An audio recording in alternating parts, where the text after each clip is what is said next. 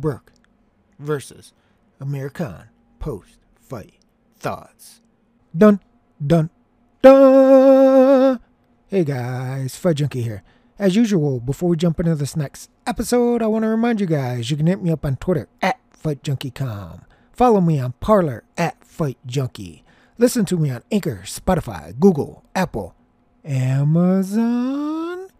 Basically, anywhere you can find a podcast, I'll be there. You can also subscribe to the YouTube channel. Oh, wait, hold up. Scratch that. YouTube deleted my channel. Um, let me think. Okay, I got it. You can also subscribe to the Rumble channel. Rumble.com slash Fight Junkie. Want live stream?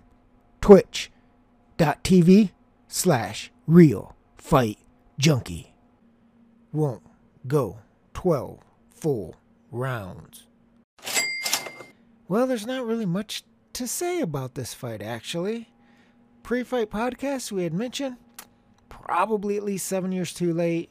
Weren't sure what either guy could bring to the table at this stage of the game, and it was clear from the first round on, Khan just didn't have it. It was only going to be a matter of time before he got stopped. I mean, a lot of people were praising Brook for how well he looked, and I think he did look well, but you got to factor in the level of opposition that he was in against. Khan was really bad tonight.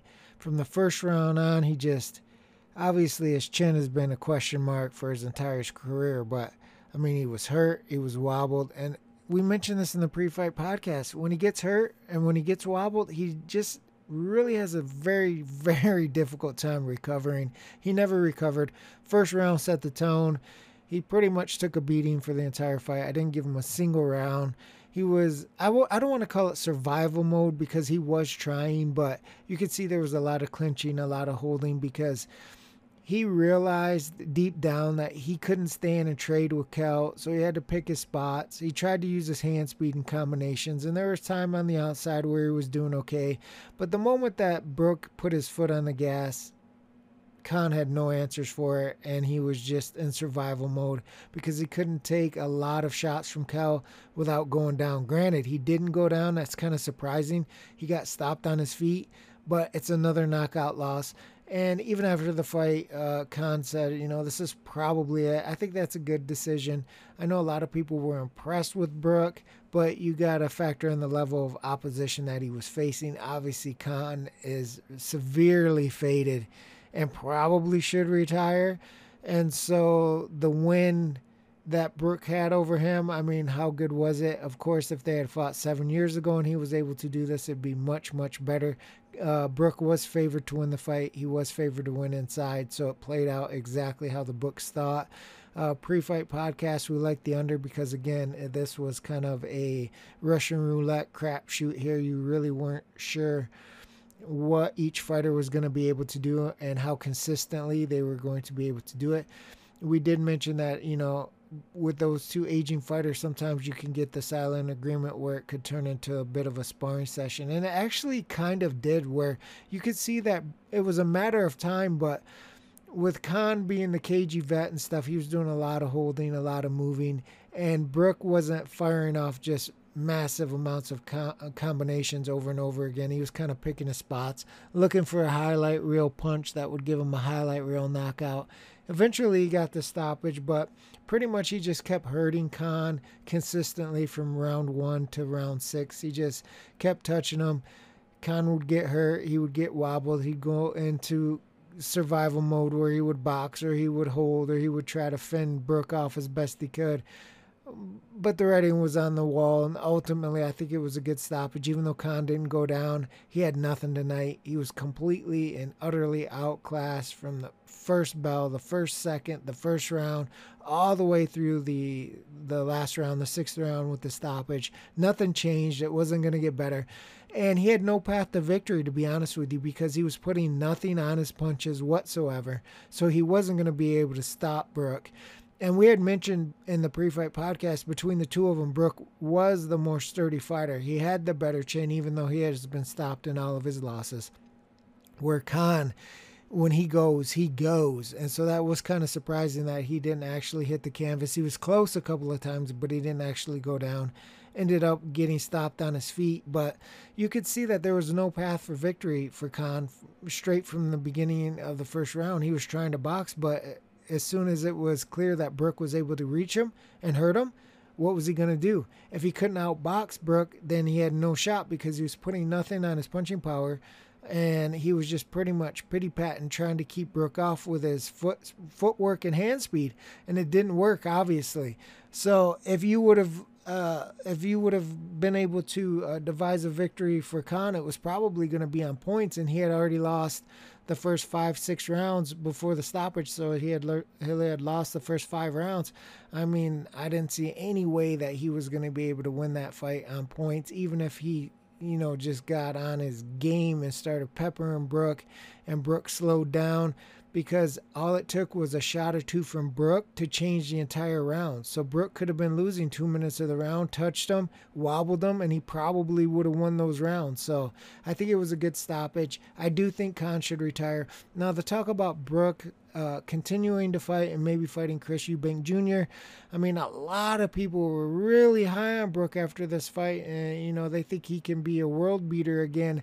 I think that's kind of short sighted, to be honest with you. I do think he looked great. I think he came in tremendous shape. I think he did what he needed to do, but it was against a severely faded and washed up shop worn Amir Khan. I mean, that's a big difference between a Chris Eubank Jr. fight, uh, a massive difference.